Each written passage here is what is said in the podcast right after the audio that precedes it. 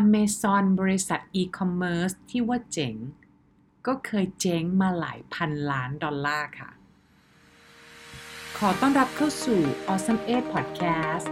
Podcast แชร์ความรู้ไอเดียดีๆสรุปให้คุณในแปดนาทีกับครูพี่เจสภักษิกรทับทิมทองค่ะสวัสดีค่ะท่านผู้ฟังกลับมาพบกับเจสนะคะวันนี้เป็นเอพิโซดที่สี่นะคะจะมาแชร์ให้ฟังค่ะความล้มเหลวของบริษัทอีคอมเมิร์ซ Amazon ยักษ์ใหญ่ของโลกท่านนึกถึง Amazon ก็ให้นึกถึงเหมือน Shopee Lazada บ้านเรานะคะแต่ว่ามีออปชั่นที่ส่งเร็วกว่าเยอะมากและที่สำคัญคือมี Membership รายปีหรือว่า Amazon Prime Amazon Prime เนี่ยค่ะคือเขาฉลาดมากเลยเขาจะเก็บเงินเราเป็นรายปีถ้าจำไม่ผิดน่าจะประมาณร้อยกว่าเหรียญดอลลาร์เนี่ยค่ะเก็บครั้งเดียวแล้วก็เราจะได้ benefit เยอะมากไม่ว่าจะเป็นส่วนลดพิเศษการส่งที่จะมีฟรี delivery สำหรับของสินค้าที่เข้าร่วมโปรโมชั่นกับ Amazon Prime ซึ่งก็เยอะมากเรียกว่าเวลาเรากดซื้อเนี่ยเราก็อยากจะใช้ Amazon Prime นี่แหละนอกจากจะส่งฟรีแล้วยังมีส่งรวดเร็วกว่าด้วยแค่ประมาณวันเดียวถึงอันนั้นเนี่ยเมื่อ สี่ถึงห้า ปีที่แล้วนะคะปัจจุบัน Amazon Prime ก็อัปเกรดมาเป็น Amazon Prime Now คือสามารถส่งภายในวันเดียวเลยค่ะสั่งเช้าได้บ่ายและมี Amazon Express ที่เร็วแบบสองชั่วโมงก็มีเฉพาะบาง product นะคะหลายๆคนก็เห็นความสำเร็จของ Amazon ก็อิจฉาละค่ะแต่ก่อนที่ Amazon เนี่ยนะคะจะมาประสบความสำเร็จเนี่ยเชื่อไหมคะว่ามีความล้มเหลวหรือ failure มามากกว่าหลายชิ้นเลยเจฟ เบโซสเนี่ยค่ะบอกเลยค่ะว่า Amazon เนี่ยรัก culture ของ failure มากเพราะเขาเชื่อว่าบริษัทที่จะโตเป็นประสบความสำเร็จได้เนี่ยจะต้องมีวัฒนธรรมที่ให้คนในองค์กรกล้าทดลองกล้าลองเสี่ยงวันนี้แหละค่ะจะมาแชร์สตอรี่ของสิ่งที่ Amazon เคยทำแล้วเจ๊งเคยทำแล้วล้มเหลวค่ะอันแรกนะคะเรียกว่า Amazon Spark ค่ะ Amazon Spark เนี่ยให้นึกถึงคล้ายๆเป็นภาพหน้าตาคล้ายๆเราเล่น ไอ จี ค่ะ Amazon เนี่ยเคยทำเป็นแบบลงรูปอ่ะนึกภาพนะคะลงรูปว่าน้อง A ใส่เสื้อกันหนาวใส่รองเท้ายังไงใส่แว่นตายังไงบ้างแล้วก็เหมือนมีทายอินเล็กๆแต่มันจะเป็นเล็กๆนะคะข้างล่างว่าเอออันเนี้ยคุณสามารถหาชิ้นของส่วนเนี้ยอยู่ในเว็บไซต์ Amazon ราคาพิเศษยังไงนะคะแต่ปรากฏก็ไม่เวิร์คค่ะอันเนี้ยลอนช์ออกมา Amazon Spark ตอนสองพันสิบเจ็ดก็ปิดไปในปีสองพันสิบเก้านะคะอันที่สองคือ Amazon Restaurant Amazon Restaurant เนี่ยค่ะก็คือเป็นการส่งเป็นอาหารเป็นจานๆเนี่ยแหละค่ะเป็น Fresh Food Delivery เขาเนี่ยฉลาดค่ะในการที่ใช้ System ที่ Amazon เนี่ยก็คือมีความรวดเร็วในการส่งใน One Day Delivery อยู่แล้วแหละเขาก็เลยทำ Amazon Restaurant ขึ้นมาปรากฏว่าก็ไม่เวิร์คค่ะออกมาตอนปีสองพันสิบหกก็ปิดตัวไปในปีสองพันสิบแปดนะคะต่อมาอันที่สามก็คือ Amazon Story Writer เนี่ยค่ะคือเขาเปิดเป็นแพลตฟอร์มเป็น channel ให้คนที่ชอบเขียนบทเขียนเรื่องราวเนี่ยสามารถ submit บทมาได้แล้วบทเนี่ยจะส่งตรงไปถึง Amazon Studio เพื่อจะมาพิจารณาว่าจะเอามาทำหนังหรือเปล่านะคะเพราะตัว Amazon เนี่ยก็ต้องบอกว่าตัว Amazon Prime เนี่ยเขามี membership ในการดูพวกสตรีมมิ่งด้วยค่ะก็คือเหมือนตัว Netflix นั่นแหละแล้วเขาก็มี Studio ของเขาเหมือนกันเขาก็เอาตัวเนี้ยAmazon Story Writer เป็น channel ในการรับไอเดียใหม่ๆปรากฏว่าก็ไม่เวิร์คเหมือนกันนะคะก็ปิดตัวไปอันที่สี่ค่ะ Amazon Pop-up Store นึกถึงภาพ Apple Store นะคะ Amazon Pop-up Store เนี่ยก็คือเป็นร้าน physical store เลยนะคะที่เราเดินไปในห้างแล้วก็มีร้านอยู่แล้วตัวร้านเนี่ยค่ะคือจะเน้นโชว์อุปกรณ์พวก gadget แท็ก gadget ของ Amazon เนี่ยค่ะเขาก็จะมีอุปกรณ์คล้ายๆตัว iPad ของ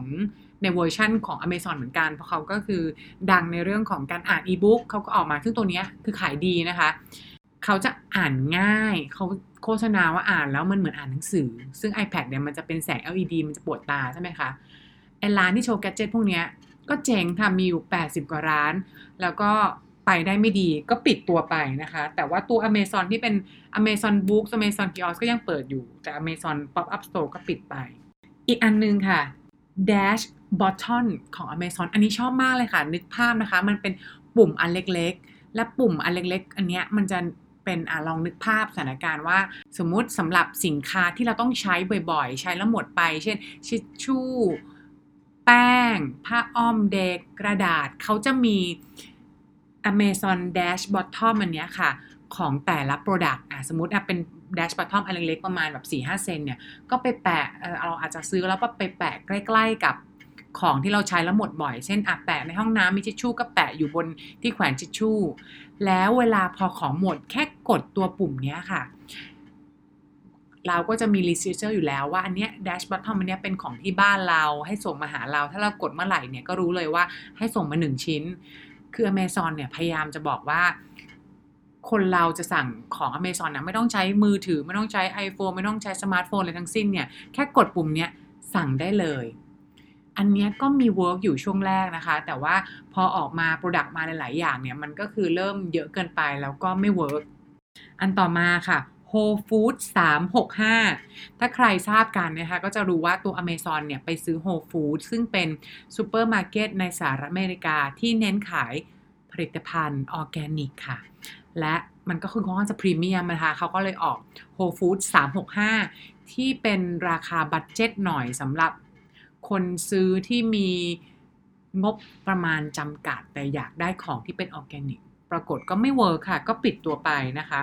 โอ้แล้วก็มีอีกหลายอันเลยค่ะมี Amazon Destination Amazon Destination ก็ให้นึกถึงบ้านเราก็จะเป็น Agoda Booking นะคะก็คือจองโรงแรมผ่าน Amazon Destination ออกมาได้แค่ภายในไม่ถึงปีนะคะช่วงปี สองพันสิบหก สองพันสิบเจ็ด ก็เจ๊งก็ปิดตัวไปนะคะ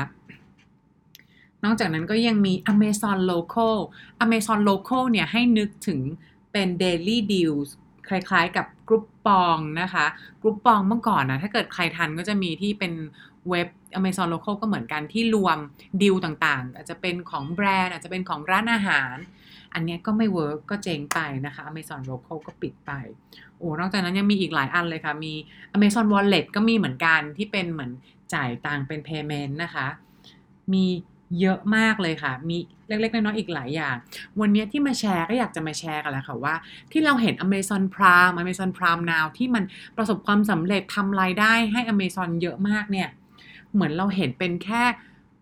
เป็น tipping point ของไอซ์เบิร์กเท่านั้นนะคะจุดแค่สิบในร้อยส่วนที่โผล่มาจากความล้มเหลวของ Amazon นะคะมอง Amazon แล้วก็อยากให้กลับมามอง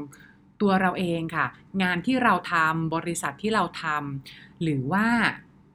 ปัจเจกความเป็นปัจเจกบุคคลของเราเนี่ยได้เปิดรับการทดลองอะไรใหม่ๆก้าวใหม่ๆในชีวิตบ้างหรือเปล่านะคะไม่ต้องกลัวที่จะล้มเหลวความล้มเหลวเป็นเรื่องธรรมดาเป็นส่วนหนึ่งของชีวิตเราวันนี้ Awesome Age Podcast ลาไปก่อนค่ะขอบคุณทุกท่านที่เข้ามาฟังนะคะใครอยากฟังเรื่องราวสตอรี่อะไรที่อยากมาสรุปให้ฟังสามารถติชมคอมเมนต์ได้ใน